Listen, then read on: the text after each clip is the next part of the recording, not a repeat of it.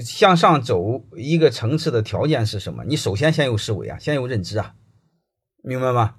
你比如我们正常来说，我们都想往上走，但是我们太多的人走不上去，走不上去你会发现，他和他的认知有关系。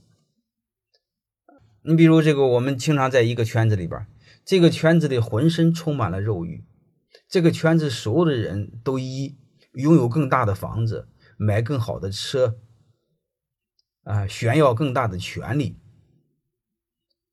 啊为自豪，在这个圈子里，你会发现他崇尚的是兽欲、物欲，全是物质的追求，所有的思维都集权在这个圈子里头。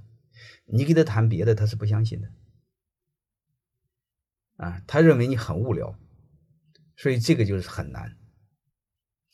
人会受益于这个圈子，人也会被这个圈子所禁锢，我们是出不来的。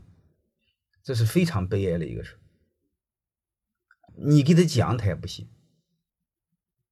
怎么往上走呢？那你要做思考，做什么思考呢？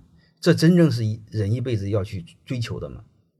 人真正该追求什么？就是哲学上的三个问题，经常思考就好了。你从哪里来？你要到哪里去？你是谁？你这辈子真正想要什么？或者是你完了蛋之后，你需要别人怎么评价你？你墓碑上需要给你写什么？